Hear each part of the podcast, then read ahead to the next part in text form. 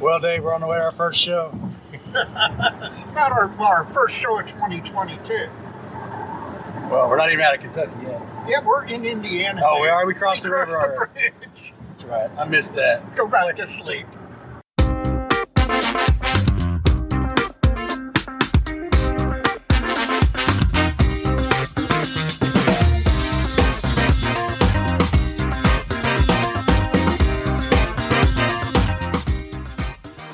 Welcome to Plastic Model Mojo, a podcast dedicated to scale modeling as well as the news and events around the hobby, where we hope to be informative and entertaining and help you keep your modeling mojo alive.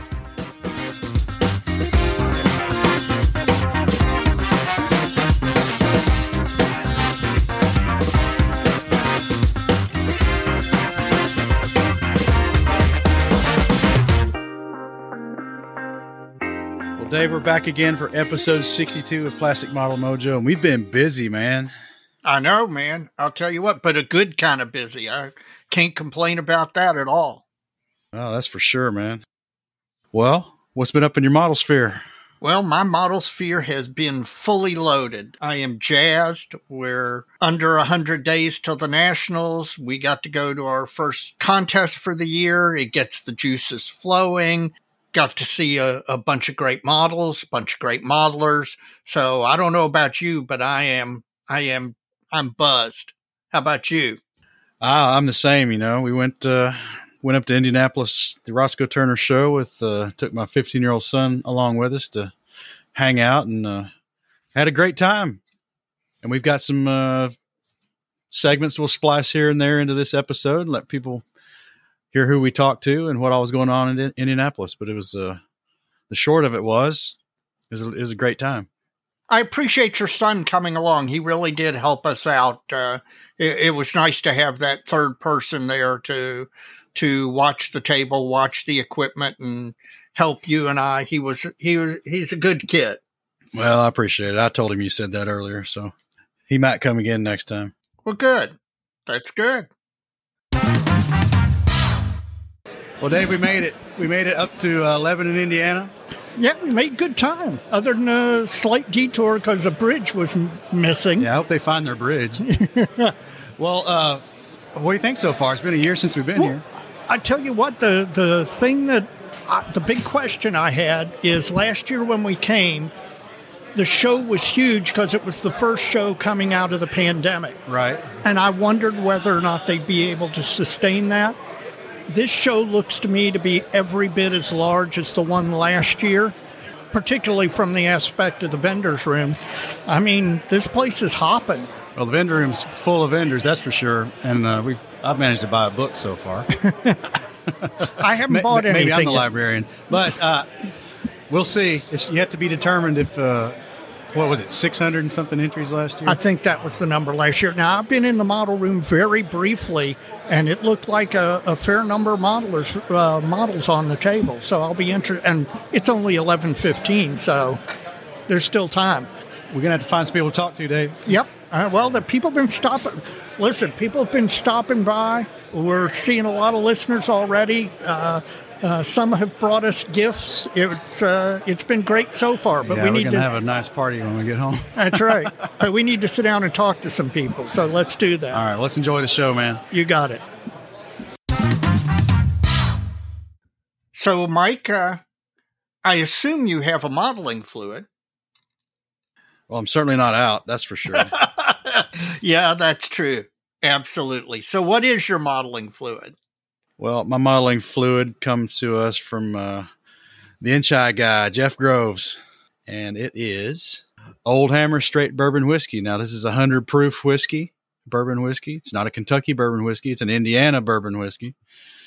And uh, it's right from right there in Indianapolis, apparently. Oh, wow. I got to say, it's pretty good so far, but we'll, we'll break it down at the end. But uh, it's certainly better than that stuff I had from Starlight. it was very nice of of uh, Mr. Groves not only to stop by the table and to spend some time with us, but to to bring us some modeling fluid. That was that was very much appreciated, and I can't wait to hear the review at the end since he gave me some too. Well, what do you got, my friend? Well, I've got the new the new Three Floyds uh, new beer called Speed Castle. This is their their latest beer, and continuing on their theme that they started with their Barbarian Haze beer. The box for this six pack comes in a, a cardboard box, and the box looks like a Revell model kit.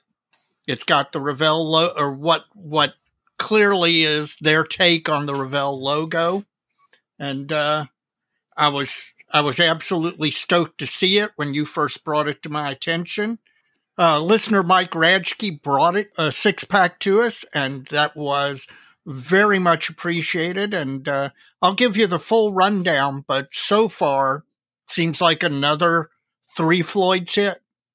Well, another hits the mailbag, and we got we got a little bit, some good stuff. Uh, won't you enjoy your modeling fluid while we get right into that? I always enjoy my modeling fluid, unless it's peanut butter whiskey. Well, that might have come up again, or I will never live that down. well, it was a hot topic at the show too. Apparently, Yes, I was going to mention that. at least half the people brought it up, if not At, le- at least half. I think more like pretty much everybody. Well, Derek has written in before, and he's from Las Vegas, Nevada. I think he's uh, a fairly new relocator to that area. Uh, he can't wait to see us at Omaha, and he signed up for the SAC evening. So, all right, That that'll be great. that's gonna be a big party, man. That's gonna be fun. Yep. Dave, your mistake was to drink the pe- peanut butter whiskey as a sipping whiskey. Oh, really? My wife and I drank it as a dessert drink and had it with vanilla ice cream. So, so here you go, man. You, you know, that might work. It really might. It definitely is not a sipping whiskey. I could see how you might have a small shot of it with some sort of dessert, um, particularly if it was something that was chocolate. Last time somebody mentioned putting it in hot chocolate. That that might work. You might get a Reese hot chocolate. Just don't do what I do did, which was uh, have a have a glass of it over ice because that was not good. Well, I tell you what, you put that stuff back, and we keep wanting to do a poolside, face to face recording session, and maybe we'll break that stuff out again with some good ice cream. Maybe we'll do that. We'll try. We'll try something. Well, he says his stash took another hit. What wasn't stolen? Now that's a story that I don't recall him mentioning before. So, Derek, if you had a theft of your stash, uh, give us a scoop on that. But anyway, uh, the next hit was his washing machine flooded. Oh, I I can I can sympathize with this. I had a similar incident. Well, he says he separated most of the decals from uh, all but his larger kits, so he he votes to separate decals from kits. Yep. well, Derek, good luck getting that cleaned up, and uh, sorry for your loss, man. That that would suck. Yep. Yep. But of course, if you're like me, I don't know, Mike and and armor guys, it's probably not um, as much. I'll be honest with you. The number of times I use the kit decals are actually fairly rare. I mean, I'm almost always I use an aftermarket decal sheet. So, you know, these manufacturers like Arma and Eduard who do um, the the what they call over trees, where they give Right. you just the the sprues themselves and down either instructions or downloadable instructions and no decals and no fancy other stuff. I'm telling you what, those work for me because of the fact that that uh, uh, I I don't often use the kit decals. So, hey, if you've got to lose something out of your stash as far as your model kits go, the decal sheets are probably better than losing the plastic. That's true. And you kind of need a fire to lose the plastic, so let's not let's not Yeah, no, that on yeah, let's- anybody. Let, let's not wish that on anybody. Up next is Dave Paisley, and I'm not sure where he's from. I think he's written in before, but it's not in this email, so I don't remember. We get a lot of mail, and I, I just can't remember where everybody's from. His uh, he's getting caught up since since Christmas on back catalogs for his favorite podcasts, us included. in regard to the Doctor Strange Strangebrush episode last time, um, he says his worst clear coat experience was putting uh, MLT in uh, Vallejo acrylic gloss. Yeah, that doesn't work. Turned to white glue immediately. I bet it did, man. I'll bet it did. Well, and you know what? We we get a chuckle out of that. Uh, but honest to God, there are now. It used to be that. Oh, God, I'm sound like an old man, but it used to be that there were like two or three paint lines. So compatibility was not really an Yeah. issue. And none of them were acrylics. Yeah, exactly. None of them were acrylics. They were all enamels anyway. But, um, you know, so compatibility wasn't an issue. Now there's so many lines, and some companies have multiple lines that are acrylic, that are lacquers, that are, I mean, enamel. Hell, Tamiya has an enamel line, an acrylic line, and a lacquer line. I mean, AK has an acrylic line and uh, an acrylic lacquer line. I mean, it just keeping track of it is is a little bit daunting. Yeah, you just got to keep your chemistry straight. It's uh, Yep. It can be it can be tough if you're not paying attention. I guess. Agreed. He also mentions uh, our discussion on uh, forums in the last episode, Yeah. or in a past episode. I can't remember if it was the last one or not. Um, the episode he just finished. Uh, he recently signed up for Britmodeller about a year ago. Well, he Mhm. signed he signed up for Britmodeller about a year ago. He's liking that. You know, he's it's the whole thing. Uh, photo hosting's an annoyance, but uh, he puts his photos on Blogger on a Blogger account, and he's hoping that that doesn't go away. yeah. a lot of people got burned by Photobucket, man. That's right. Uh, he's embroiled in a, uh Matchbox nos- nostalgia group build right now, and uh, Oh God.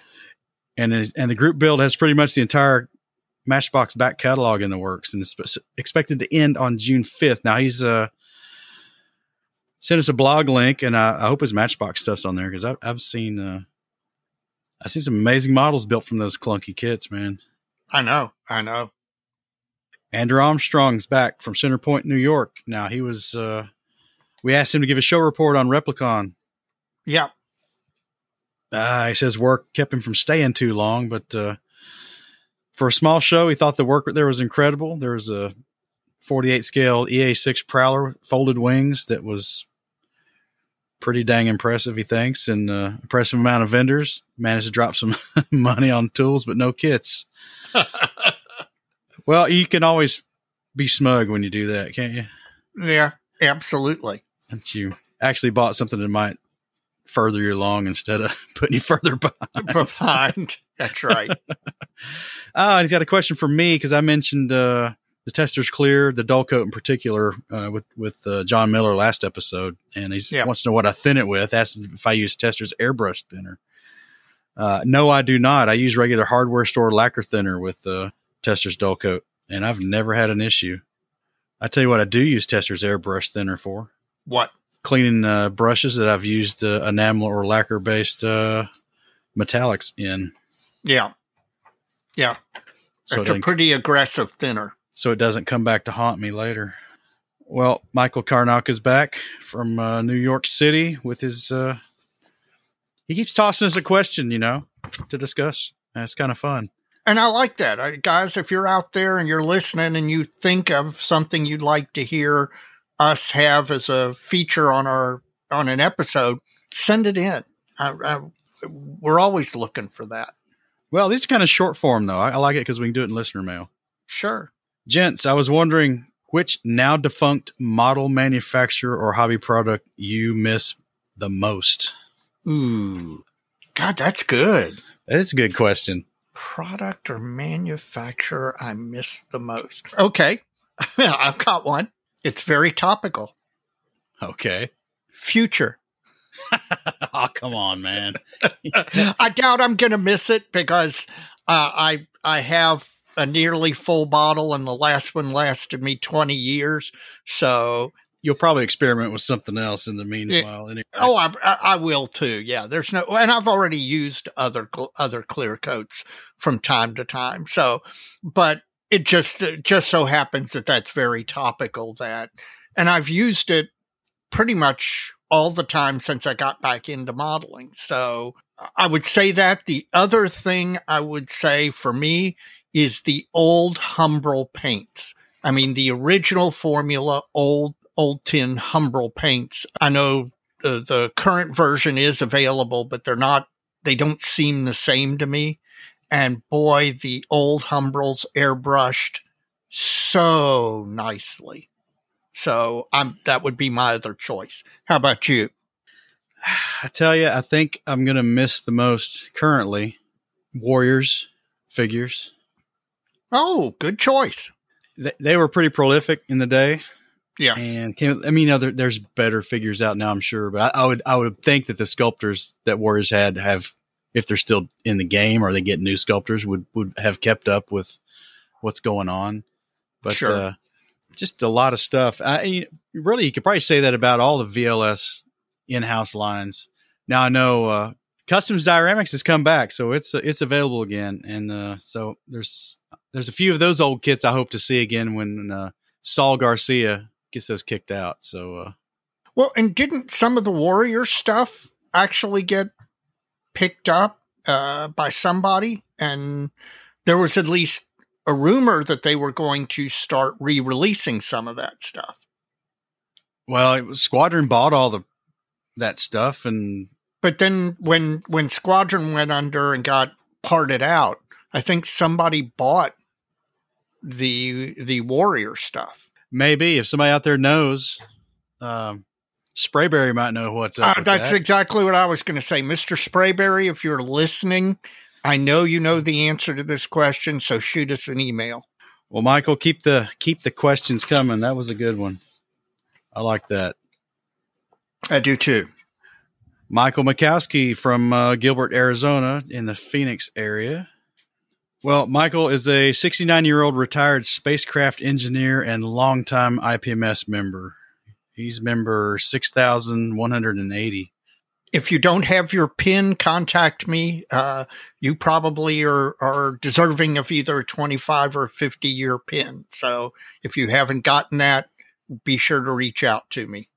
Ah, he's the IPMS Region 10 coordinator, and he's worked on five IPMS national conventions, including the last three that were held in Phoenix. And those were really good conventions, one and all, even if they were held apparently in the middle of hell. Because I got news for you it's hot in Phoenix in July and August. Oh, I'm sure. Uh, he's uh, sent us several links for his activities. He's, he builds uh, a lot of uh, Air Force jets from the, the 60s, experimentals and one off kind of stuff, lots of uh, historic spacecraft. He's the editor and publisher of Space and Miniatures reference book series on space modelers. Space, yeah, for space modelers. Cool. And he's got a YouTube channel. So it's in this link somewhere, and we'll get those posted, Mike. And, uh, you know, maybe we'll talk to you a little bit about uh, your take on the hobby.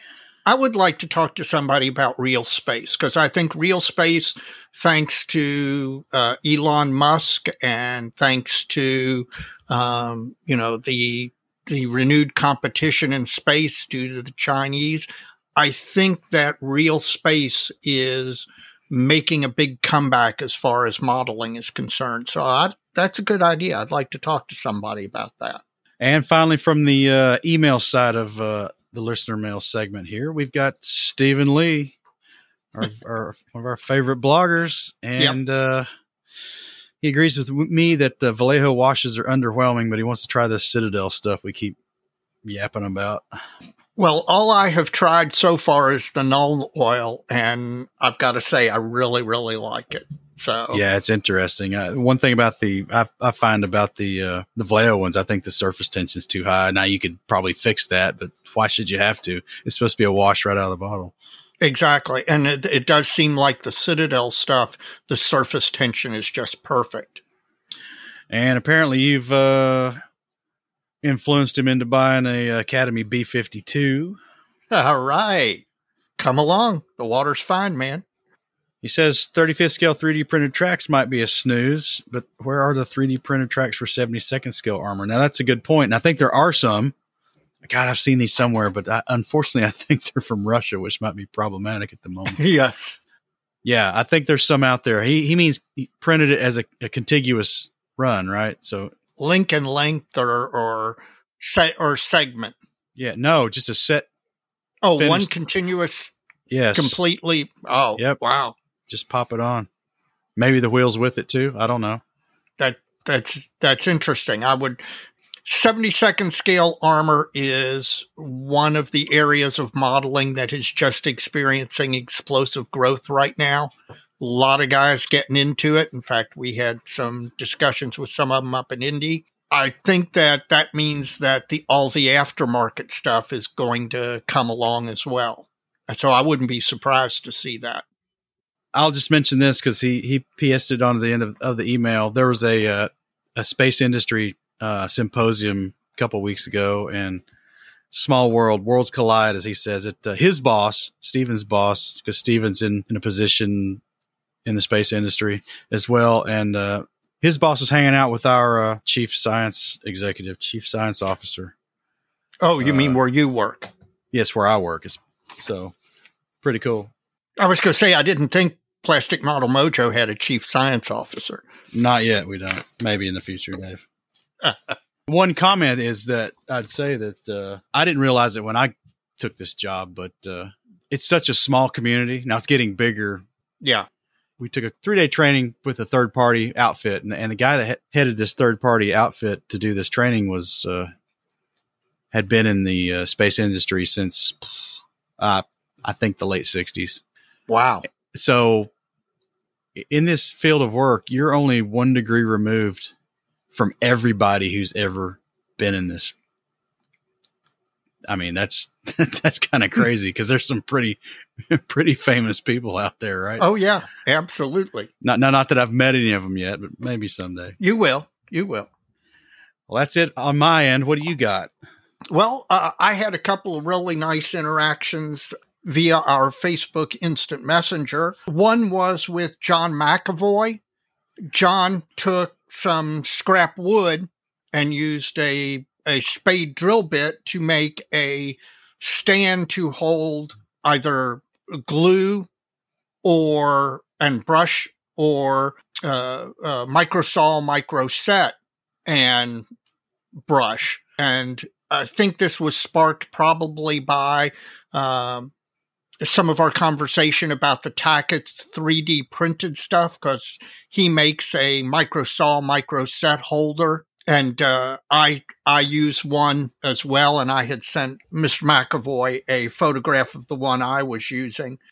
It just goes to show you you can get help get your your bench organized by doing stuff like that just taking a simple scrap of wood if you don't want to buy a 3D or if you've got a printer print your own 3D holder but just a simple scrap of of wood and a spade bit a couple of drill bits you can drill yourself just to the right size for whichever glue you're utilizing a holder to hold that so that it doesn't get knocked over on your bench also listener Andrew Measley.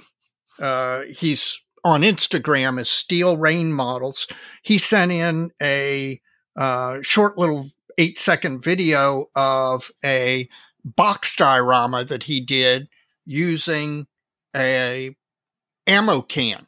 You know, uh, uh, yeah a. U.S. Ar- U.S. Army ammo can, and on one side was the short, the little vignette in a in box diorama inside the can of the person in their wartime. I think it was. It looked like it was the Middle East somewhere, and then flipped to the other side, and it was the same individual represented in their civilian life. So it was a neat little neat little model and i like box dioramas you and i've been to the chicago figure show and one of the things that i love at the chicago figure show is the box dioramas uh, the force perspective stuff the stuff with interesting lighting and and uh, uh, stuff like that. So that was really neat to see and uh, i really liked it and i hope he continues to do stuff like that and sends more in. You know that show ought to be on our occasional rotation Yes, it should. I was talking to uh, Mr. Hustad at, at Indy and was he's he goes to that show fairly often and I was telling him the story about how you and I went to the show together and then came home because we each had a first date with what out what turned out to be our now wives. We had our first dates on the same day, so we were rushing back from the Chicago Figure Show to get there. Uh, to get back to Louisville and Lexington, respectively. So, yeah, he he was encouraging us to go back up to to the MMSI show. So we ought to do that. Got anything else? Nope, that's it for me. Well, this is the point in the podcast where I stop and ask you if you would, when you're done listening, please rate the uh, podcast on whatever app you're using to listen to it.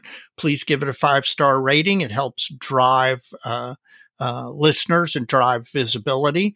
Also, if you are listening and you've got a modeling friend out there who isn't currently listening to Plastic Model Mojo, maybe they don't know what a podcast is, help them out, show them how they can listen to us and and point them in our direction. In fact, at uh, uh, Indianapolis, uh, we met a, a, listener who had done just that for a friend of his, uh, and got us an additional listener. So we appreciate that. Believe it or not, two years into this, and we are still growing and we're still gaining new listeners. And that's uh, mainly because of you all. We appreciate it. And please keep it up. Please check out all the other podcasts out there in the model sphere. And they're thick as honey out there, Dave. And oh, my Lord turn around. You can't turn around without finding a new one. And most of them are uh, just as sweet in their own way. And you can check out all those at modelpodcast.com. It's a consortium website we've set up with the help of Stuart Clark at Scale Model Podcast to provide a single repository for all those other podcasts. So you don't have to search around for them. You can go to modelpodcast.com and there's links to all the model podcasts check them out. You can certainly fill up all your modeling time with great content, hear what everybody's got to say on the hobby. In addition to that, please check out our blog and YouTube friends. We've already mentioned Stephen Lee. His blog is Sprue Pie with Frets, and uh, he's got a good one coming up. So please check out Stephen Lee's blog. Chris Wallace, model airplane maker out of Canada. He's got a blog and a YouTube channel. Great content on the blog, great tips and techniques on the YouTube channel. Chris is a great guy. We talk to him often. Please check out both his uh, avenues there for uh, his content. And Jeff Groves, Inch High guy, all things 70 second scale blog, and uh, bourbon delivery guy. he is a renaissance man, like any good Navy man is. That's right. So please check out Jeff's blog if you're into 70 second scale. And finally, Jim Bates, a Scale Canadian TV. He just dropped one a couple days ago at the yes, time of this did. recording and uh, as Easter actually. Yep. Check it out. Jim's a good guy. We loved having him on episode or so ago. That's it, Dave. That's all yep. our it's all our friends right now. I'm sure we'll get more. well, finally, if you are listening to us and you are not a member of your national IPMS chapter, that's IPMS USA, IPMS Canada, IPMS Norway, IPMS Australia, wherever you happen to live, please consider joining your national organization. Uh, IPMS US or IPMS does a lot for the modeling community in helping to organize shows, in helping to regulate. So, at least here in the United States, that shows don't step all over each other, um, which which is a bigger task than it sounds. But the IPMS USA regional coordinators do a really good job of uh, of keeping the traffic jam from happening where two shows happen in the same region on the same weekend.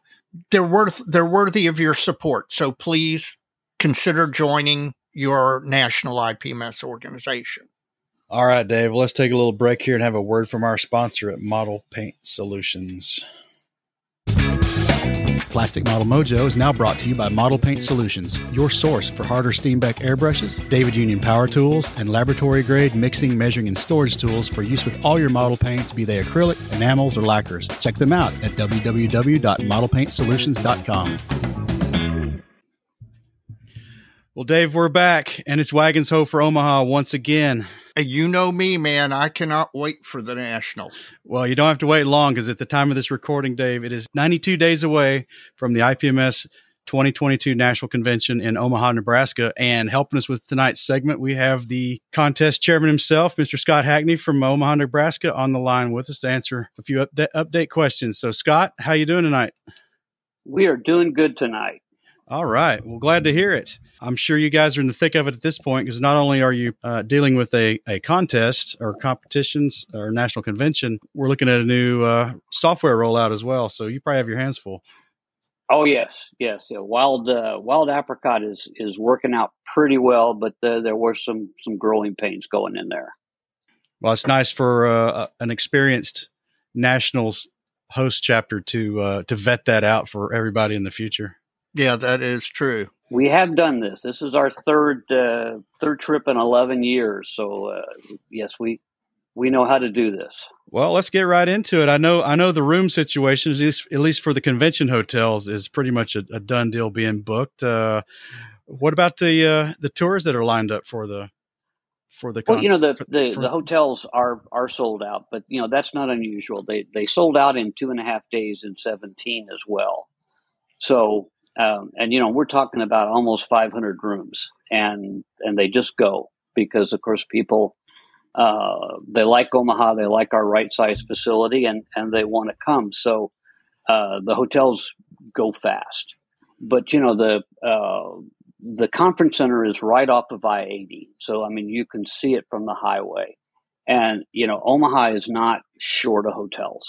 Um, and there are 1,700 free parking places in front of the conference center.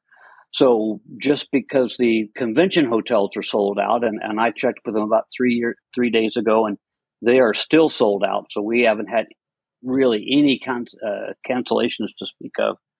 Uh, there are plenty of rooms. I was just looking, um, you know, right down the right down the street, two exits up, and uh, the DoubleTree down there's got rooms and and good good rates right now.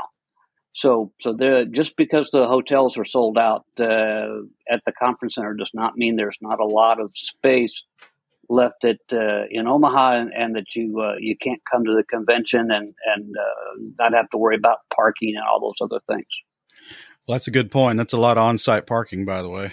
Oh yeah, the the Yes. uh, the access uh, from having been to the last two Omaha Nationals, the access to the facility is really really great. It's not one of those things where you have to hike a, a half a mile to get to your car.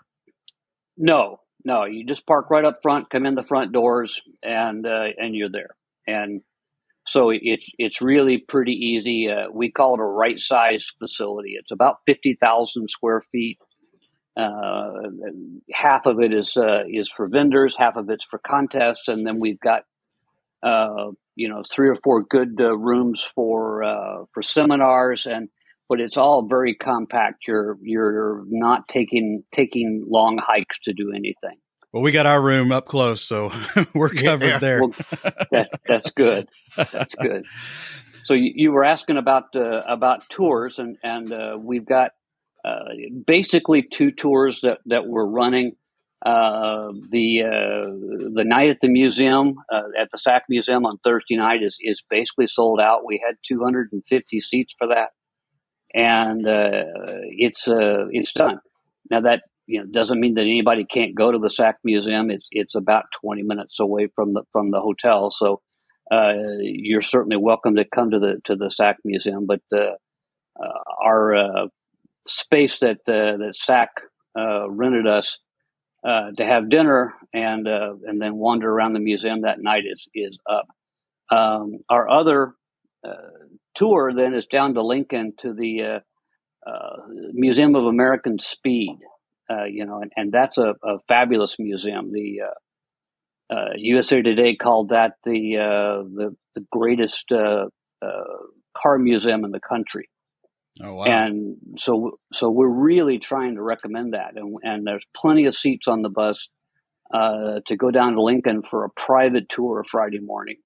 Uh, going to leave uh, early, get down there about eight thirty, uh, have three or three and a half or or more hours at the at the Speed Museum, and then and then uh, bring the the bus back.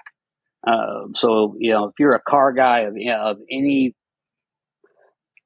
kind, uh, you ought to think about going to the American uh, Speed Museum. Uh, we're not holding any other tours. They just tours are not a big thing for IPMS anymore. The you know in um, in 2011 we took two buses to the zoo. In 2017 we took two Ubers. the uh, the now the you know once again the uh, the Omaha Zoo is rated number one in the world right now. So oh, wow. uh, if if you're bringing your uh, your family, you ought to go to the zoo. Uh, but uh, we just didn't find the the interest high enough, which is is interesting. You know, one of the things that we're finding right now there's there's over 400 people on our pre-registration and uh, over 250 guests.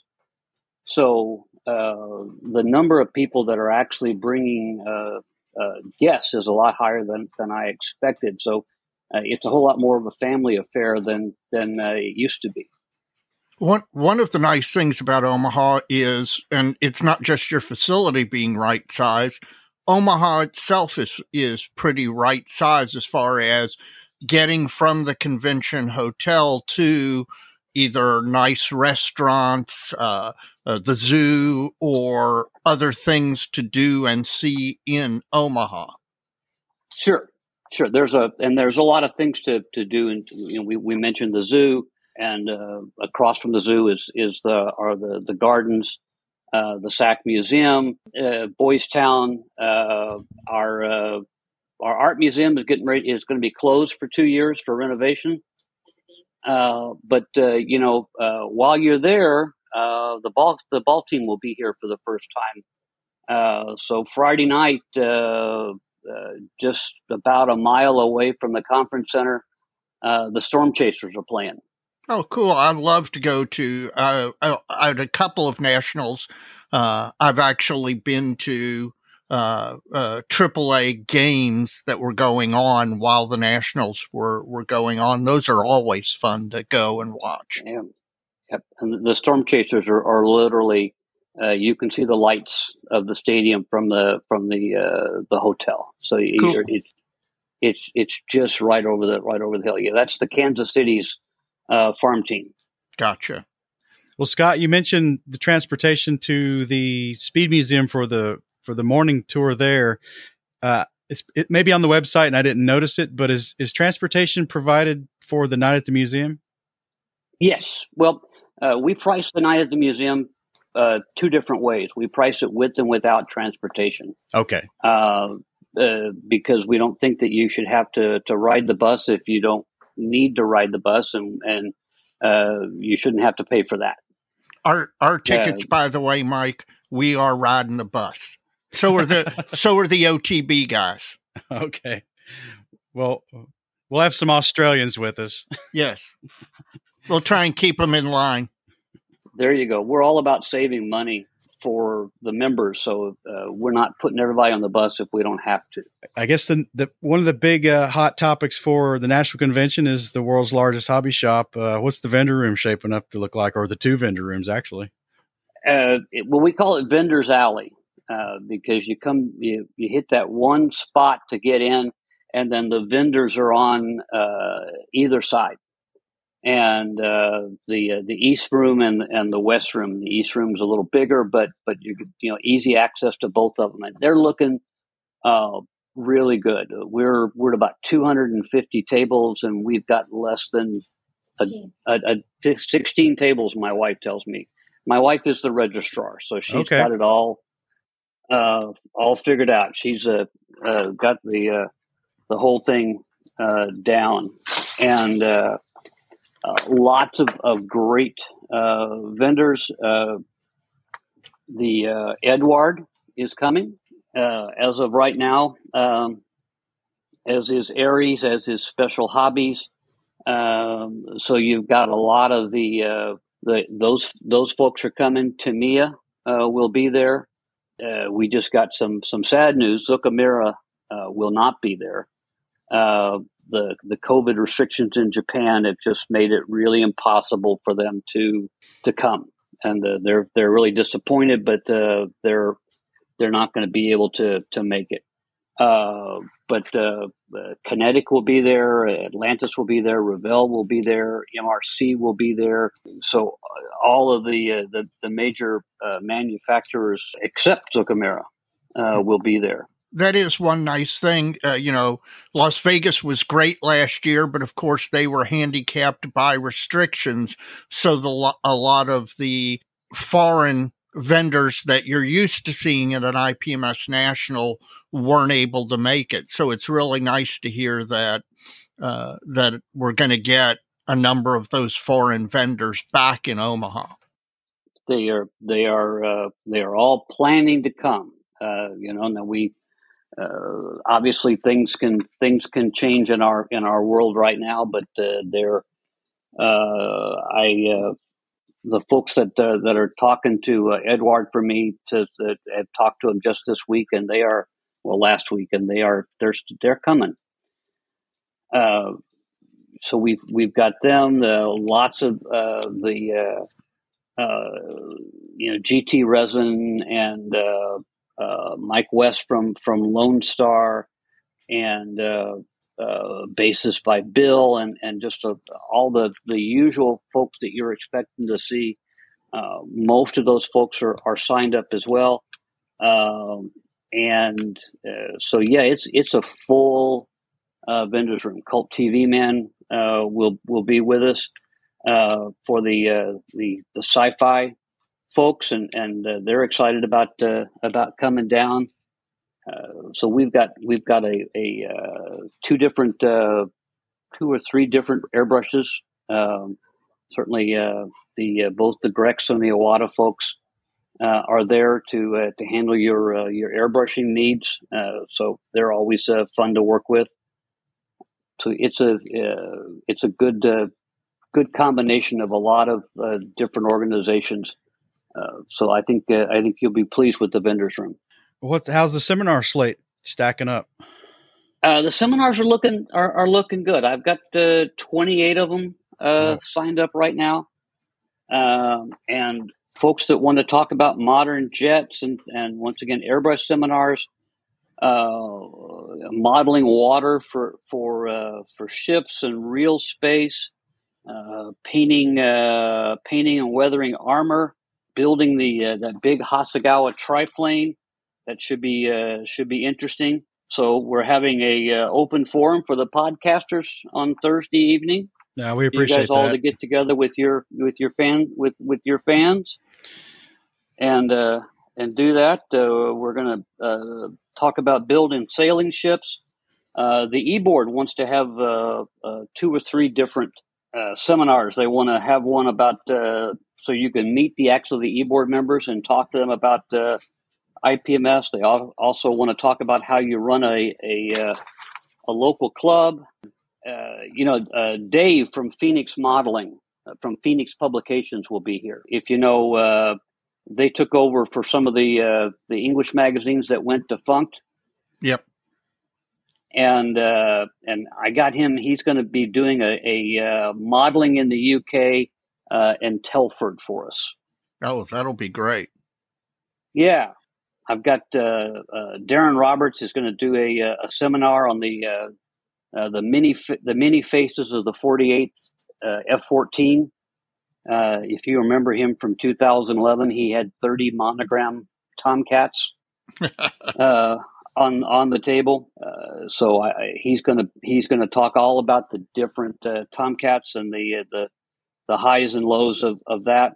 Uh, and uh, I was just talking to uh, the guy who's going to who's going to talk about the uh, 1949 Cleveland National Air Races and the uh, uh, the crash that took that took place there that that year. And he's got a lot of really nice color pictures for that.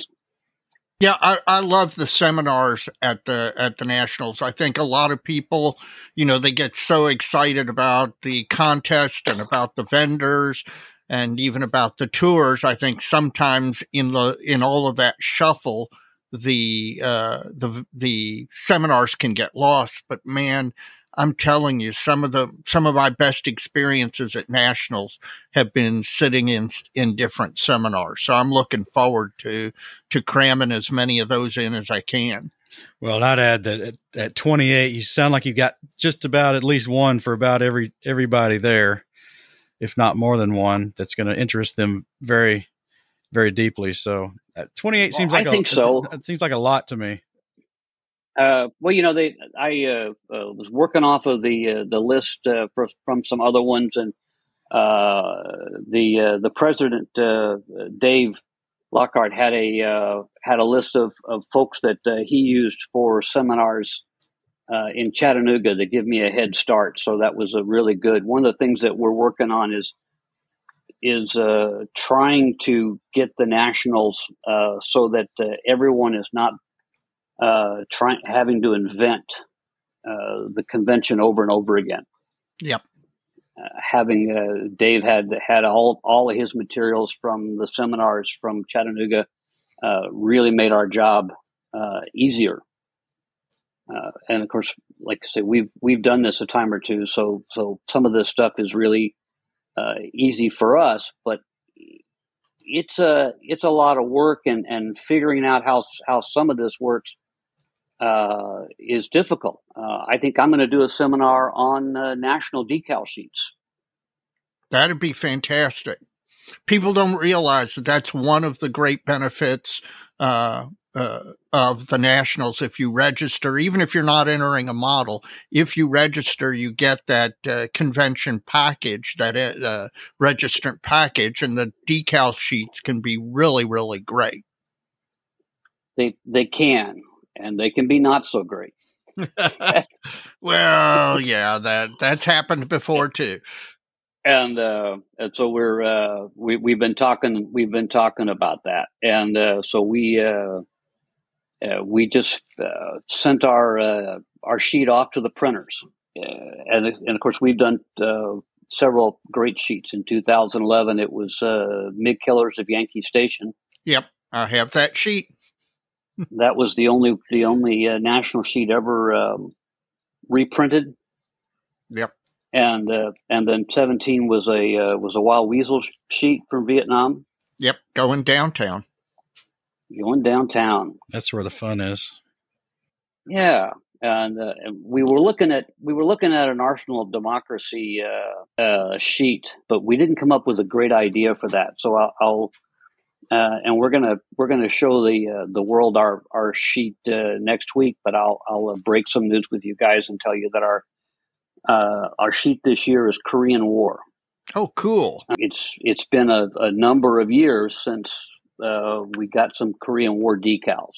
Uh, all those uh, when the the F eighty sixes and the F eighty fours came out, we got lots of uh, of decals, and and uh, unless you're a hoarder, uh, they're they're probably gone.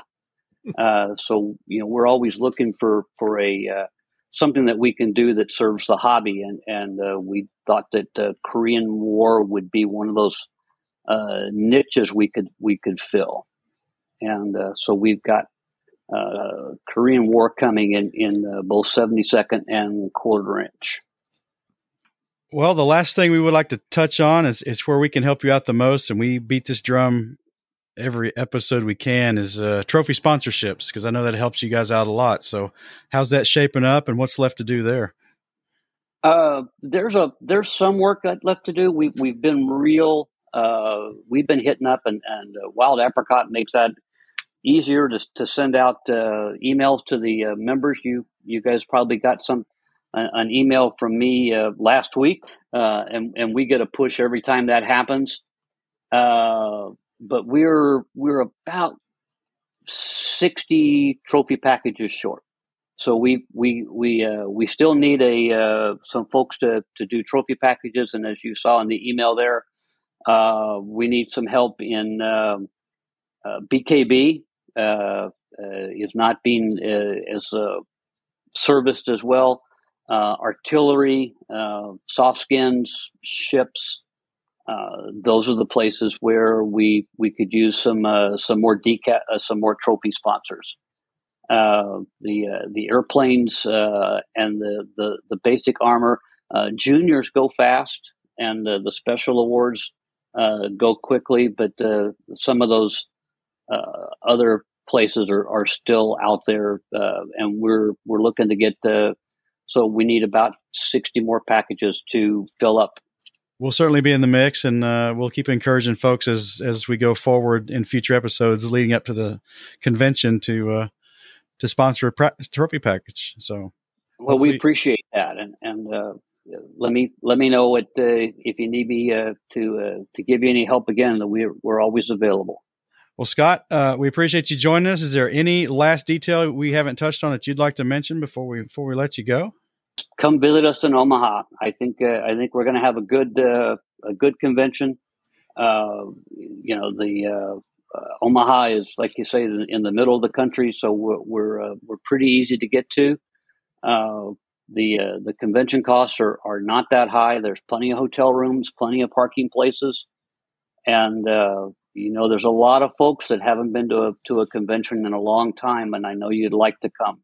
I can tell you from being there the last two times, Omaha's a great convention every single time. And man, if you want a good steak, there are plenty of places in Omaha to get a good steak. That's the truth. There, there's a, there are plenty of plenty of good steak restaurants, and that'll be. Uh, and uh, we'll have a list of restaurants for you when you get here. Sounds awesome. We look forward to it, Scott. So again, thanks for joining us tonight, uh, and uh, we look forward to meeting you face to face again in Omaha. We'll see you in 92 days. All right, we'll be here. Well, it's finally good to get caught up with Scott, Dave, and uh, he certainly seems excited, and I, sh- I know I am, and I'm sure you are as well. So Well, you you can tell this is not his first rodeo. You talk to somebody who's the the convention chairman who's doing it for the first time, and the level of nerves is palpable. Uh, I remember talking to Mike Moore before Chattanooga, and uh, and and he was experiencing all of those worries that that a first timer experiences. You can tell that. Uh, uh, Scott has done this before. He just sounds as calm as calm can be. Bob Lomasaro at, at in Vegas was, yeah, I think it was probably he had like a uh, uh, he had worked in the industry of of booking concerts and and tours and stuff. So Exactly. he had a he had a background dealing with a lot more probably uh, narcissistic people. So uh, Bob did a great job. He he didn't seem too nervous, and uh, but you're right. You can tell you can tell that uh, the Omaha team's locked and loaded, and they're gonna they're gonna they know this is gonna work out. So yep, absolutely.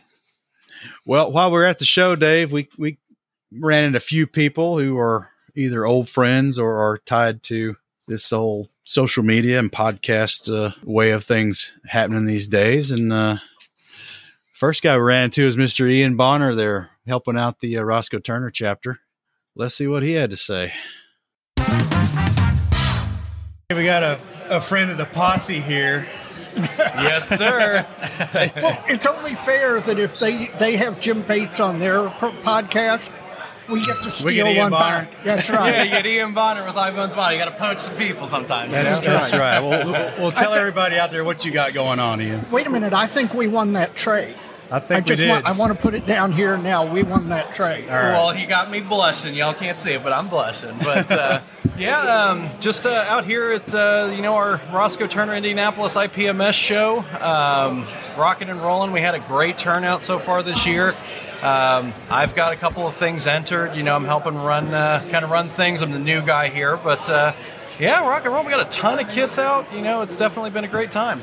Well, what do you got going on outside of this show? Outside of this show, I've got. Uh, I just finished for the Plastic Posse group build. I got both of my Shermans done for nationals. well, that's Gonna- be impressive when all those are out there. I, I must say. I'm ex- super excited. You know, at uh, Vegas, you had all the, the M60s, all the Pattons out there. You know, we're hoping we can exceed those numbers. But uh, I got that got that done. Um, you know, I'm excited to now not be doing something for a group build. I'm excited to just build something for me I feel like that all the time. all the time. But uh, you know, the uh, you know TJ, who uh, you know I lovingly call the taste making elite. You know, he's got me doing Maschinen Krieger stuff now. You know, so I'm rocking and rolling with that. You know, and uh, yeah, just kind of keeping on, keeping on. Well, tell us about iBones.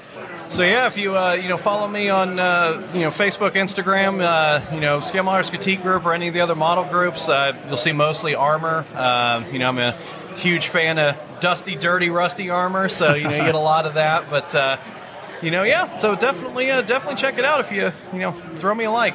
All right. Well, I'll let you get back to your show duties. Ian, Sounds thanks good. for stopping by. All right, guys, Take it easy. you too.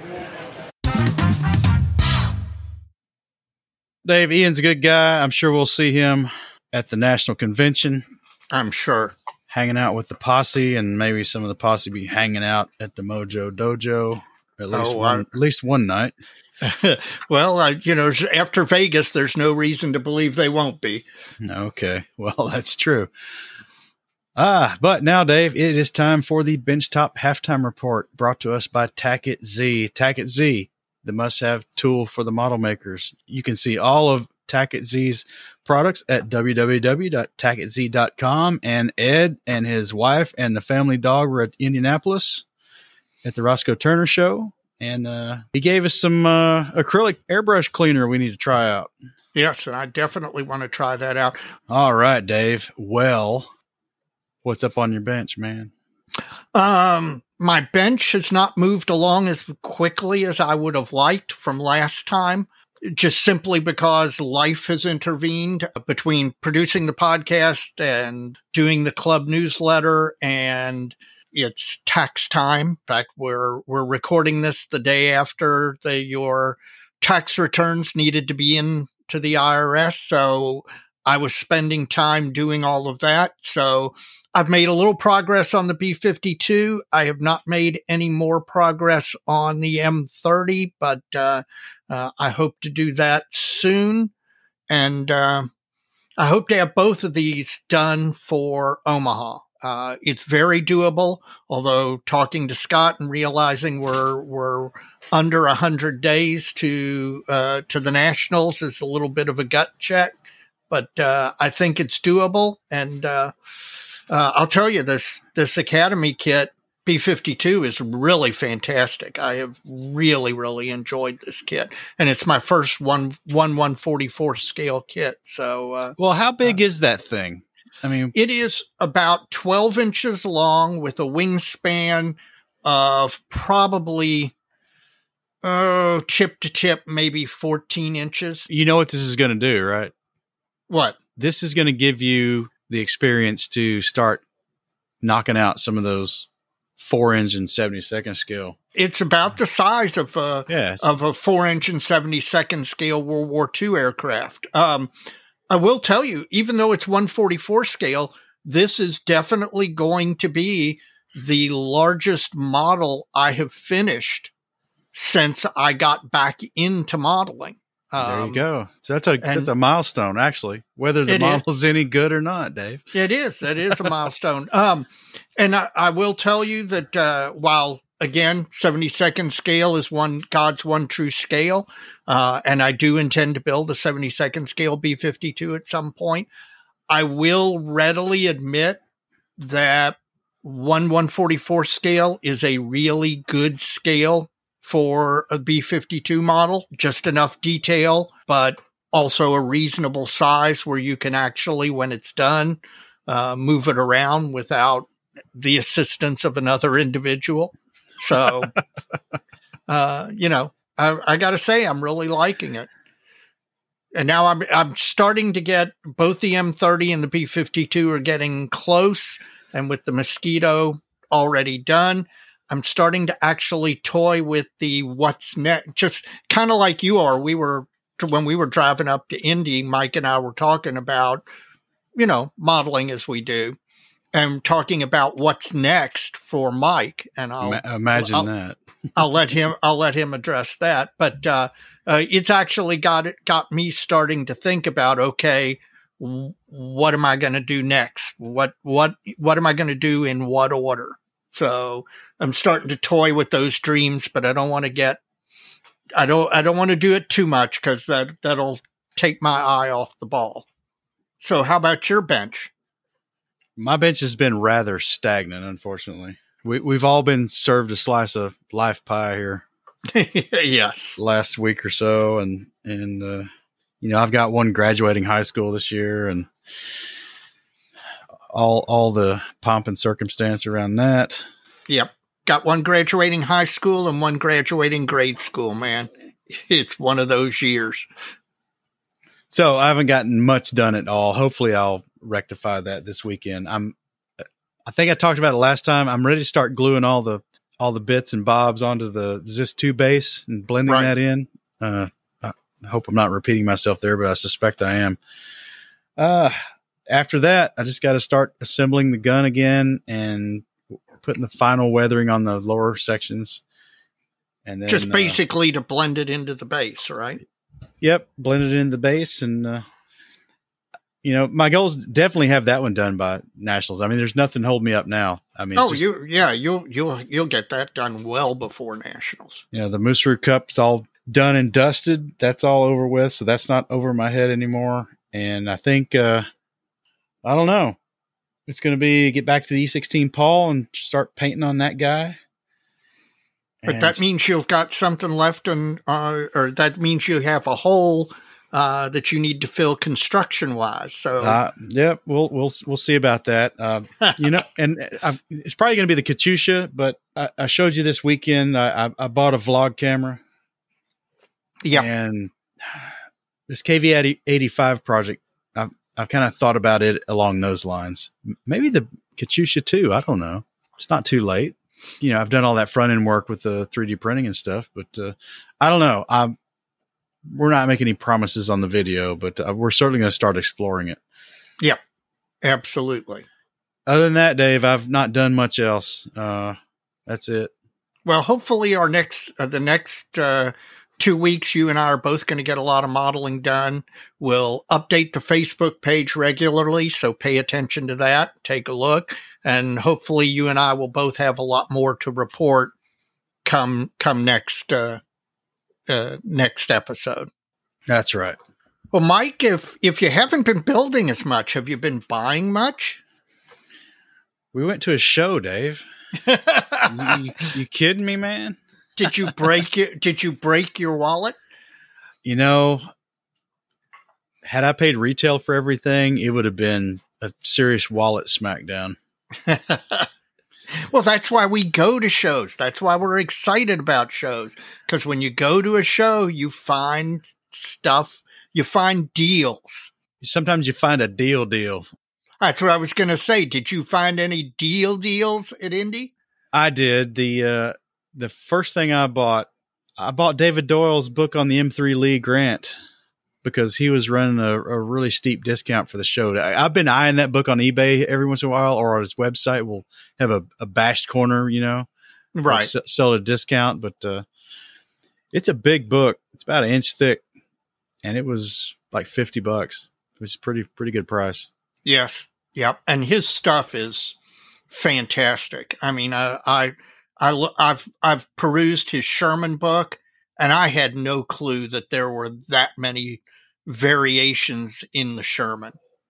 One of my frustrations with the shows is we never get as much done there with regard to the podcast as we hope to, and it'd been nice to get David on. Yeah. Oh, well, maybe I'm, he'll be at, I'm sure he'll be at the Nationals. Maybe we'll, Maybe we'll make a him then. point of trying to do that. We could try, but that's not all I bought. I'll tell you that. What else did you buy? There was a dealer there just just in front of us and to the left a little bit. That I don't. He must have not wanted to take anything home. I bought a MiniArt full interior SU one twenty two. It's the mid production version. I bought that kit for twenty five dollars. Ooh, nice deal. Yeah, that's a deal. Is Uh, that thing even made anymore? Is that currently in production? Russian invasion aside? It should be. Yeah. With current situation probably not and you know hopefully it'll, hopefully it'll come back but yeah i'm pretty sure it's in production It's still in their catalog. it's Uh, still in yeah. their catalog and there's there's plenty of them out there just not for $25 Well, I, I've got to admit, I like the the the big brutalist Soviet uh, assault guns. I, I do too I, mean, I was i was not keen on the uh the full interiors for all those assault guns and, and tank destroyers they've come out with but uh for 25 bucks i can just leave the parts out Absolutely, you can. Absolutely. Well, I picked up three kits from that same vendor from uh, MSD or Model Scale Designs. Now this this company's out of Russia, so I guess I've got Russian kits and Ukrainian kits. Uh, I picked up both versions of their 45 millimeter anti tank gun, the Russian gun. Kind of Yeah. looks like the PaK 36, you know. Yep. Very similar to the PaK 36. Well, it's because they were co-developed in the 30s in Russia before the armistice. Before they just said to hell with the Versailles Treaty. right. Uh, you know, these are not the old ICM versions, ICM kits. These are these are new and they're better than the ICM kits, but they're still not, you know, the fidelity of detail and the finesse of the moldings is, is still kind of along that vein of kits from that part of the world, smaller manufacturers. Yeah. I got the uh, the long barrel 45 millimeter, the Model 42, and I got the original, the short barrel one as well. And I got a set that is uh, the ammo boxes and, and the ammunition. And I think that's all I bought. Other, other than this, other than the decal set you bought, brought me from BarracudaCals. Yes. P47s. Yep, Yep, my Razorbacks. Yep. What about you? What you what have you bought, Dave? Well, uh, uh, non-show related, I've purchased uh, a uh, Zvezda Mi-28N uh, Russian attack helicopter. I've got to admit that's probably due to some of the videos that have been coming out of Ukraine lately. Uh, piqued my interest, and I've got a natural interest in post World War II Soviet slash Russian stuff anyway, so I needed to add that to my collection. And then I went to the show too. I was selling some kits. I sold a few things. I recycled the money uh, from the same man- Russian manufacturer. I bought the long barrel uh, 45 uh, Russian gun. I bought the uh, 76 millimeter infantry gun, the the Russian infantry gun, and then I bought ammunition 72nd scale or not 72nd scale 76 millimeter ammunition crates for the the infantry gun. So at some point if i get this m30 done and off the plate i i'm, I'm i might i might fiddle with another russian artillery piece and those are anti-tank guns. So that might that might well figure into it. We'll see Was the price still five dollars a piece when you went over there? Five, but yeah, five bucks a piece. While I was there, uh, the guy directly across from our table uh, had lots and lots of books that he was blowing out. As longtime listeners know, my wife teases me that I'm not a modeler. I'm a librarian who occasionally buys models. Uh, so whenever I see books on sale, particularly for good price, I can't pass it up. Uh, I got the Osprey Polish Aces of World War II. I got the the publication Sam Publications puts puts out um, a bunch of of special publications, and this one was on the Israeli Air Force between sixty seven and seventy two, and then uh, they were selling the books three for twenty dollars. I, you know, the those two are the two that I were in, I was interested in, and so I was looking through, and I grabbed, not particularly for myself, but to send on to Jim Bates, uh, the on target profile book on the uh, Supermarine Seafire Mark One to Mark Forty Seven, and uh, uh, picked that up just to pass on to Jim because Jim is all about all things Spitfire and Seafire. So uh, I've confirmed that he doesn't have it. So it'll be a nice little addition to his collection. In addition, I found some old Cross and Cockade magazines that were being blown out for a dollar a piece uh, from the 19, they were in 1980s vintage. Uh, so I picked those up for Skippy. To give them to him when I see those. So all in all, a, a successful trip. I managed to spend money. I managed to sell some kits, although I couldn't hold a candle to your son hawking uh, uh, the the overflow from your collection. He he was doing a he was doing a good business. He's a he's quite the little salesman. Yep, he did a great. Hey, listen, he was a great table monkey, man. I'm telling you what, he really, he really helped us out. I wouldn't mind having him along anytime. And I, I will say I really enjoyed on the way back from Indy. He's on eBay already planning what his next possible coin purchase might be. So that was kind of that was kind of entertaining to see somebody else enthused about their hobby. While we're talking about this great time we had the show, let's uh let's check out another segment. We've got well, we got a couple. We got a we got a an old regional friend from uh Region Four, and then we got a, a new friend who drove a long way, who was also a, Yes. a past guest of ours. So first up is Mr. Ben Pluth from Columbus, Ohio, who's a perennial uh, Region Four show attendee. We see him all the time, and at nationals as well. So he's like our shadow man. Well, let's see what Ben had to say. All right.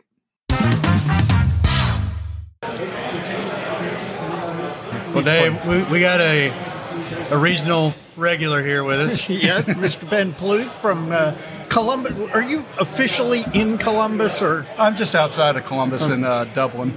oh, okay. Kind of well-to-do area. Yeah. Oh, Well, Ben, uh, I've known Ben for years uh, through my friend that I've mentioned on the podcast, Scott Skippy King. Uh, ben and Skippy have been friends for a long, long time. Yep. Uh, Ben builds some some really really nice 48 scale aircraft, and Ben does not live by my motto that life's too short to build crappy kits because Ben builds some of the worst kits I think I've ever seen. The Hobbycraft, the JU87A. Yeah. yes, the Hobbycraft. Uh, let's see, what was the one, the pencil with the bow? Oh, that was the Dornier uh, 17EF. Yes. Yeah, that uh, hobby uh, hobbycraft kit, or Yes. you, you know what the other moniker of that that kit name is. So, uh, yeah, the they also coined it the banana bomber because Yes. if you ever get that kit, you uh, open it up and you see that the tail is uh, seriously, it's a banana. Yes. so, so what what causes you to buy and build kits that are, by most people's reckoning, objectively terrible? So when I look at some of the subjects, it really depends on it's like uh, if I don't see anything out there that is made by another kit manufacturer, I'll be like, okay, I'll go ahead and do it. But sometimes I find like with the project that I've like or kit that I bought early on in the hobby, I was like, okay, this thing is sitting on my shelf laughing at me, and and it's like you know I got hacksaws, I got files, and I got a hammer, so it's like bring it on. Okay, but have you ever just been into one of these projects, as we'll call them, and just said, "Oh hell, life is too short"? Well, I think the most recent one that's like uh, I was trying for um, this past weekend to finish up that just ended up going completely sideways on me was a um, Hobbycraft uh, T33, and I just I just seriously bombed the the natural metal finish on it. It it just ended up horrible, and I think it's more due to the fact that the the undercoat for the black. I was told go ahead and use this, and then oh, it'll be okay to shoot the AK uh, uh, gloss primer black on top of that, and then that stuff just never dried. And it, the next like three days later, I start handling the kit, and I'm like, oh man, I just fingered the fingered this kit up, and it's like, oh, Okay, would you just stop buying Hobbycraft kits? I mean, seriously, there are other. Have you heard of this company called Tamiya? Yes, it's a really neat and in 48 scale. They make a lot.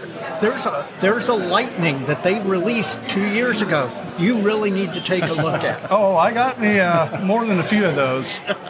So, the, one of the things with the Tamiyas and and whatnot is that I feel kind of diminished um, when I finish something that is kind of cookie cutter like a Tamiya because of the fact that it's like I get a little bit more satisfaction out of the fact that when you actually fulfill building something that's more difficult that it's like you have a little bit more appreciation for that model. That's So- that's that's the Mike philosophy. so yeah, it, it just kind of carries through, and uh, that's why I like try these uh, random subjects. And it's like, okay, it's like there's some people out there that scratch build, and that was one of the things that early on in um, in my day when I started going to model shows and whatnot and seeing scratch building, I'm like, okay, it's like I can I can maybe aspire to do some of this stuff, but it's like I need to first cut my teeth on uh, trying to do really difficult subjects or at least things that will really try my patience. So that's kind of the, the mindset that brought me to start building those really difficult kits. so, did you bring anything? So not today. Um I had a few things finished, but I just wasn't uh, wasn't really feeling uh, bringing something out for competition. I was kind of wanting a more of a day off uh, kind of day to enjoy shopping and also taking in some of the other stuff. The show today is really, really amazing in the fact that the diversity of the models on the table is just there's stuff there that I haven't seen before, and also there's some amazing stuff. The 72nd scale tanks and Yes. armor that that is just blows my mind as a great builder that's doing that stuff. Yes, absolutely. So. Well, wrap it up. You're here on the payroll for somebody else today, aren't you? Tell us what Uh, you're doing today and who for. Well, Because I want to promote the show, and I know they're going to be promoting the show. So, so it's, it's all I'm- good. I'm with one of the well with the opposing uh, group called the Modeling Miscreants, Uh, and we're, uh, we're not opposing. but- Yeah, well, it's like uh, I'm here. It's like uh, taking some photos for them, and uh, cool. I was over at Pittsburgh uh, just a week or two ago and uh, taking photos there, and everybody uh, was very receptive of my photo work. So thought, you know, it's like uh, for those people that are either in the area or wanted to. With Model Miscreants, it's like uh, on their uh, Facebook page, and know Jeff Hearn personally, and he, one of the first days that I met Jeff was here at an Indy show a number of years ago, and Jeff is a really good guy and came up to me and noticed that the 48 scale uh, TA 152 that I put on the table and a couple other uh, Luftwaffe subjects. He was just amazed by the paint work that I did. So I came uh, pretty good friends with Jeff and uh, he told me about the Model Miscreants page coming up and I said, okay, I'll jump on there and, uh, and uh, join and never did I realize he was going to start a podcast and that he uh, runs a paint company and all this other stuff that he's getting into now. And I was like, okay, Yeah. wow, it's like uh, you got some uh, some things going on. So I decided I'll just tag along, see what's going on, and uh, really got to really uh, involved with their uh, almost daily now. It's like Zoom builds that they have on Facebook. And okay. it's not for the faint of heart. If this is more of a R-rated uh, affair on the model miscreants. So, but they're a bunch of good guys, a lot of uh, armor modelers. So having an aircraft guy fit into there is a, a little bit of a derivation, to say the least. Well, when it's all done, you got the photo wrapped up for them. Send Yep. us the link to where it's posted for them, and because we want to promote the show, and we can't take all the pictures. Um, Yeah, right on. We'll try to link all the other photo photo opportunities we got out there. So, Ben, Will good to see you again. All I'm sure we'll see you again around the region, man. We always do. All right, Yep. good to see you, All right, Mike. take good to care. see you. Well, Ben, I, I hope you're listening. I'm, I'm pretty sure you are. Uh, good to see you again, and uh, I'm sure we'll cross paths again. Might be nationals, might be before that. I'm not sure what the show schedule is going to look like, but uh, keep building those old kits. Not only does he build old kits, uh, but he builds old kits really, really well. He does. Uh, he he mean- builds new crappy kits pretty well too. Pretty well. Yes, that too. That too. Our next segment is, uh, I'm sure, dear to your heart because uh, Absolutely. you got to meet your hero face to face.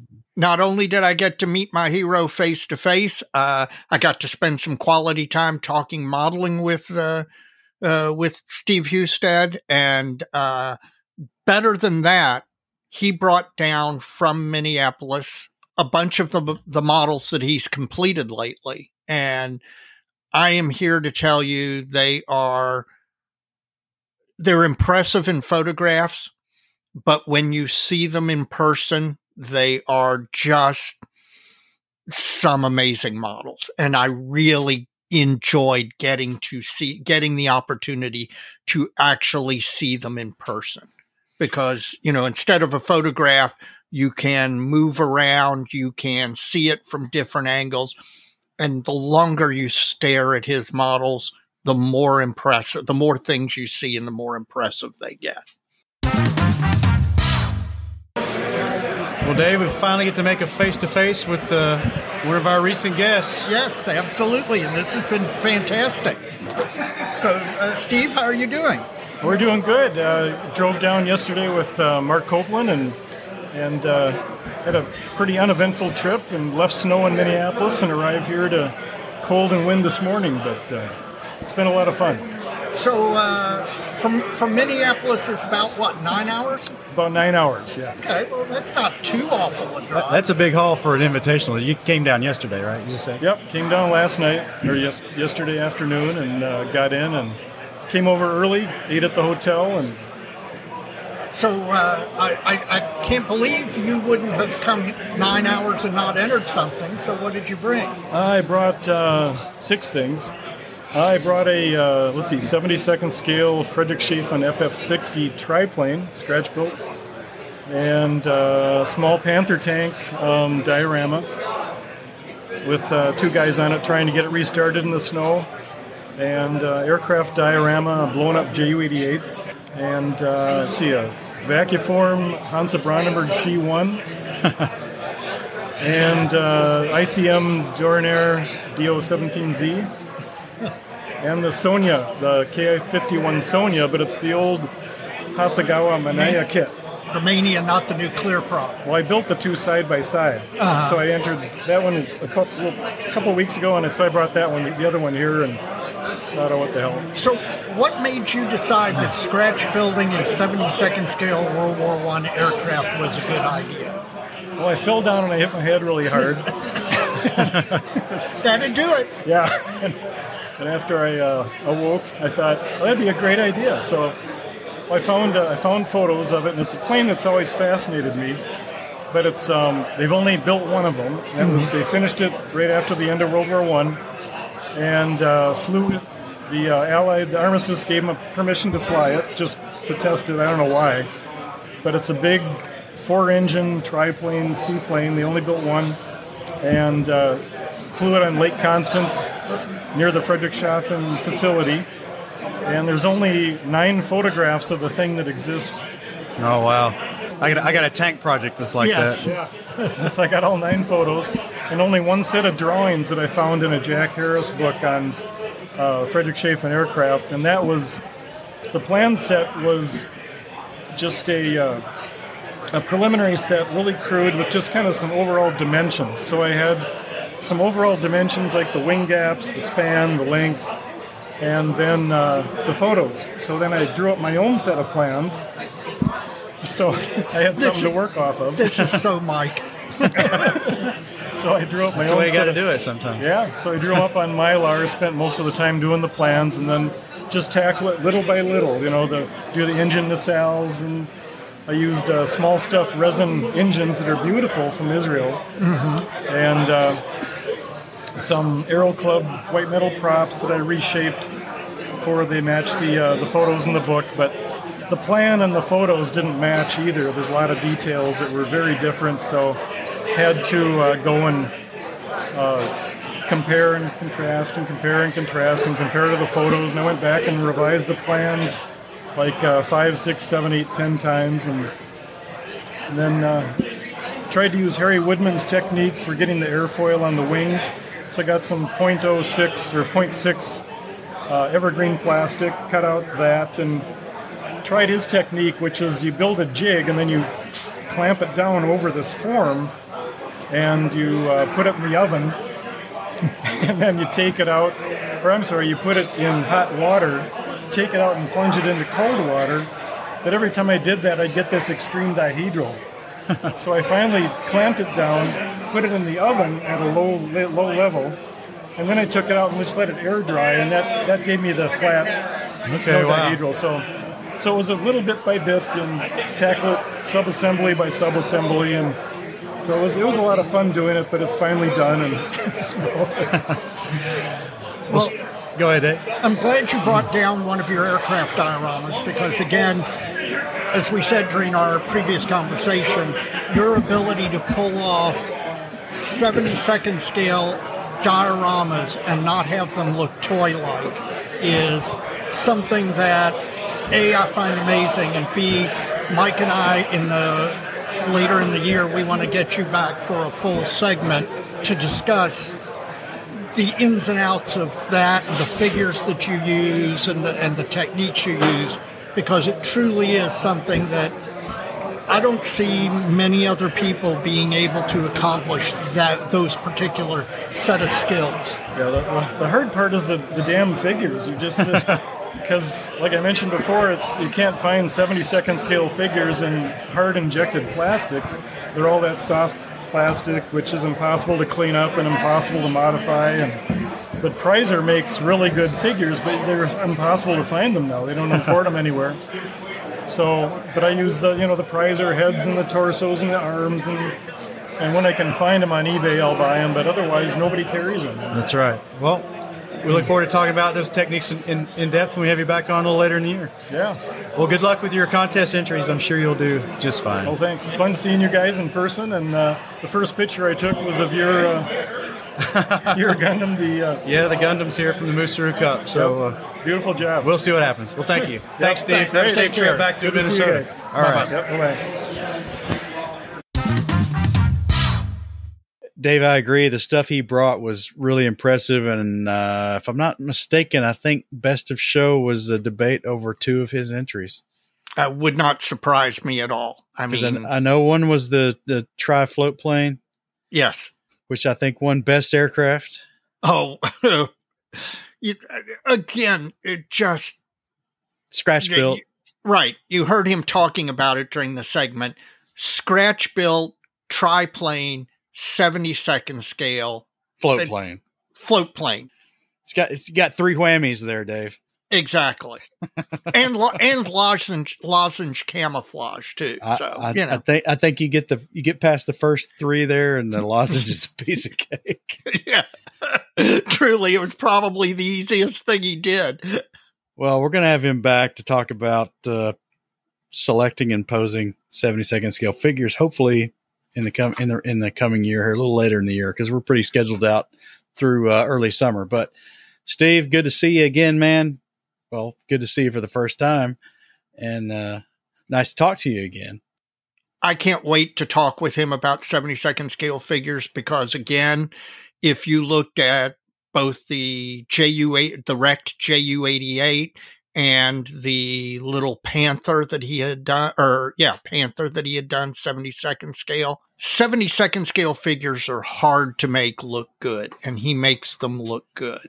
And I really would love to, we, we got to talk about that a little while we were standing at the table talking but I think the listeners would really enjoy an in depth discussion about how he does what he does. So, Steve, get your notes together, and we'll we'll talk a little later in the year. Absolutely. And we'll see you at the Nationals for sure. That's right. Mike, are you seeing the bottom of the glass? Have you gotten to the end of your modeling fluid? Yeah, for the first pour, yeah, I got to the bottom of it. what did you think of it? As much as I hate to give some props to a bourbon not made in the state of Kentucky, this ain't bad. Really? And it really reminds me of my Bulleit, man. Really? Yeah, it That's does. that's impressive. and because it's a hundred proof, it's a little hot and sweet on the front end, not terrible. Hmm. And it's I kind of think Bulleit is too, but Yeah. it's a little spicy. I I think it's good. I, I would I'd buy this. I mean, I would buy it. So well, that's so that's Jeff, cool. I don't have to get it free from Jeff. Good job, Jeff. Well, I was wondering, being a hundred proof, if it was going to be a little bit hotter, and whether you know, sometimes you get uh, bourbons that are that are hot that really, you know, that front note can just kind of blind your taste buds to everything. But uh, sounds like uh, sounds like Jeff made a nice selection.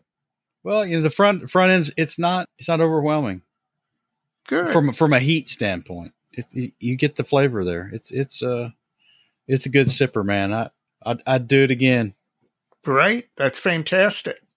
Well, give us the skinny on the uh, the Three Floyds beer there, man. They've hit it out of the park yet again. It, it's a Pilsner, it's 5.6% alcohol.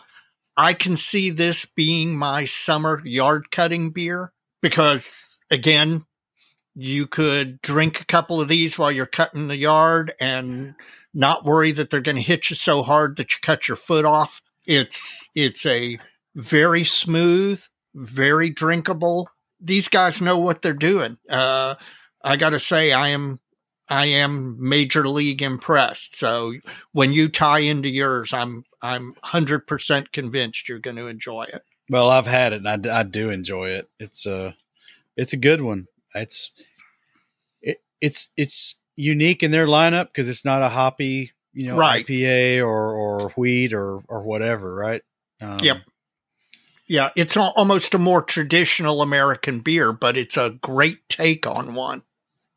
Yeah, it's it's good. I like it. So glad you got some.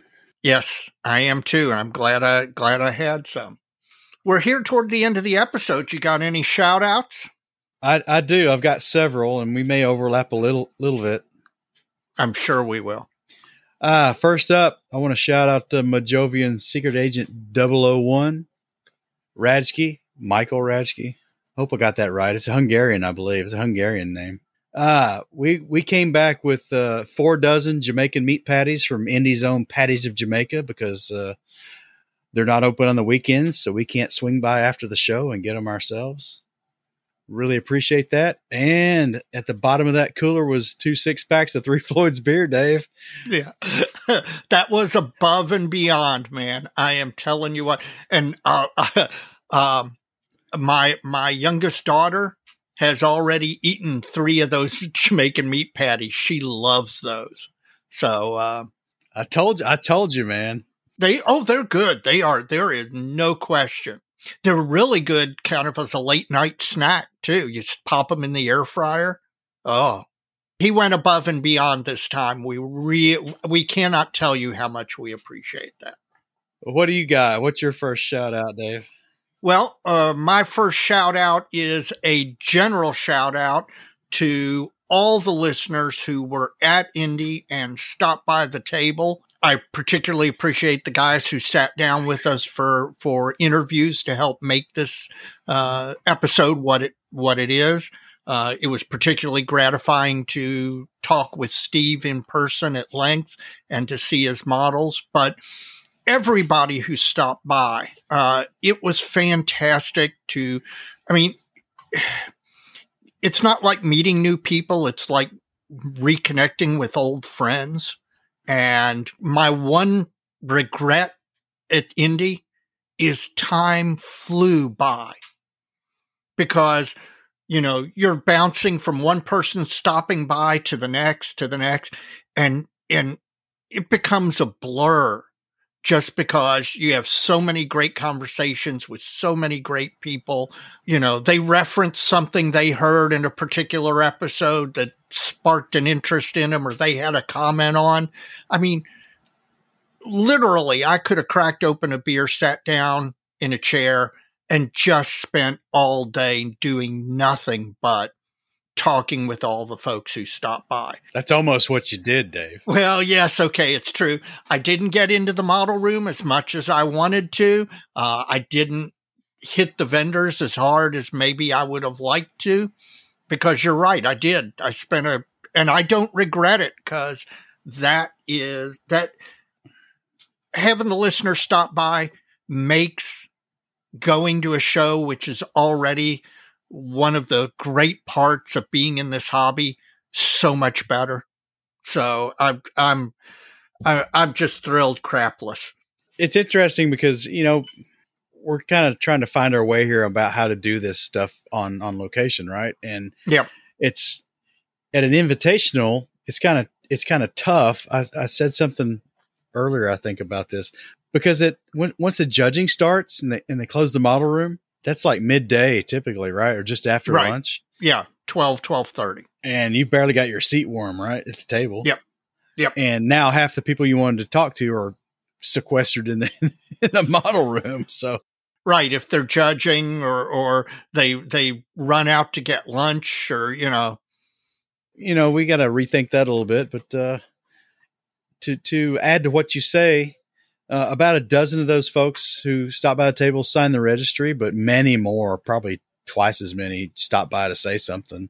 Oh yeah, uh, we just we were so in in into the conversation we didn't ask them to sign the registry. Yeah, big fun. I, I it's that's the part of this that we didn't really anticipate. Not not at all. Did not did not see this coming in any way, shape, or form. And it's it's great and we love it. So keep it up, folks. If you see this as a show, come by and talk to us. We'll have a good conversation.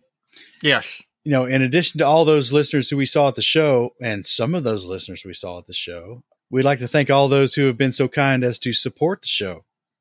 And since last episode, that is uh, Dave Paisley, John McAvoy, John Pisano, Scott Stakowiak, and uh, Robert Hallinger. They've all made the choice to uh, support the show with their wallet, and we really appreciate that. We say it every time, Dave. It's it's humbling. I it's just I don't know. I don't know what to say. Thank you. I know it is. It's it's humbling to to put out something like this and and have people vote with their wallet. Yes, it, it really is. So we we we appreciate it. Uh, we're thankful for everything you guys have, have, contributed to Plastic Model Mojo. If anyone out there listening would like to follow in their footsteps, you can do so at Patreon www.patreon.com slash plastic model mojo. There you can contribute any amount you like from a dollar on up and uh, patreon will manage that month to month for you. If you want to make a one-time contribution or manage your own recurring contribution you can do so at paypal and uh, the best way to do that is going through our website www.plasticmodelmojo.com there's a heart icon in the upper right hand corner of the screen. You can click that icon and it takes you right to our PayPal Me page and you can uh, contribute whatever you like. We appreciate it. Either one time contribution or you can manage your own recurring contribution there. Thank you guys. Thank you very much. If we're at a show, please come talk to us. We're going to see a bunch of you at the Nationals convention. Absolutely. Looking forward to it. That's what it's all about, man, the community. Yeah. And uh, it's a lot of fun. Thank yeah. you. Finally, I'd like to shout out the guys at Roscoe Turner, IPMS Indy. They put on a great show. Uh, this is their second year at their new venue. Last year, they took a real leap of faith in the middle of the pandemic to hold a show, and it turned out to be fantastic. And this year, uh, I was interested to see what it would look like a year out from the pandemic. It was a fantastic show tons of models, tons of vendors. The vendor room was full. There were deals to be had, as you could tell from our broke your wallet segment. Uh, and and putting on a contest takes effort. You, you got to in the in the midst of everything, you've got to be thankful for the guys who took the time and the effort to secure the venue, to make sure that they had workers on the day of the show to do all of the things that needed to be done. So, and they were very accommodating to us to get us in a location that made recording uh, easier for us. We appreciate that. And I can tell you, we will be back to Roscoe Turner again next year. Well, they did. They gave us a lot of choices where we wanted to be, and we we ended up choosing the vendor room. They were ready to put us up in a nice, quieter corner with a with a black curtain behind us and everything. Uh, we appreciate the thought, but uh, we kind of like the vendor room. And, it's where uh, the action is, and and we appreciate you putting us there. We tried to have a, a like a a warm up interview with the show. We had some technical technical difficulty with that. Not sure what happened there, but uh, maybe next time we'll get that right. And yeah. uh, there'll be a next time because it's it's it's a great show. It is. It is absolutely. It's a non miss for me every year the, the Roscoe Turner, thank you for another outstanding day. Absolutely. Well, Mike, we've gotten to the end of a really long episode. I, I had a great time. I, I there's nothing else to say, but it was fantastic, and I'm looking forward to shows throughout the year. As we always say, Dave, so many kits, so little time. I'll see you soon, Mike. We'll see you soon, man, and I'm sure we'll be road tripping another show.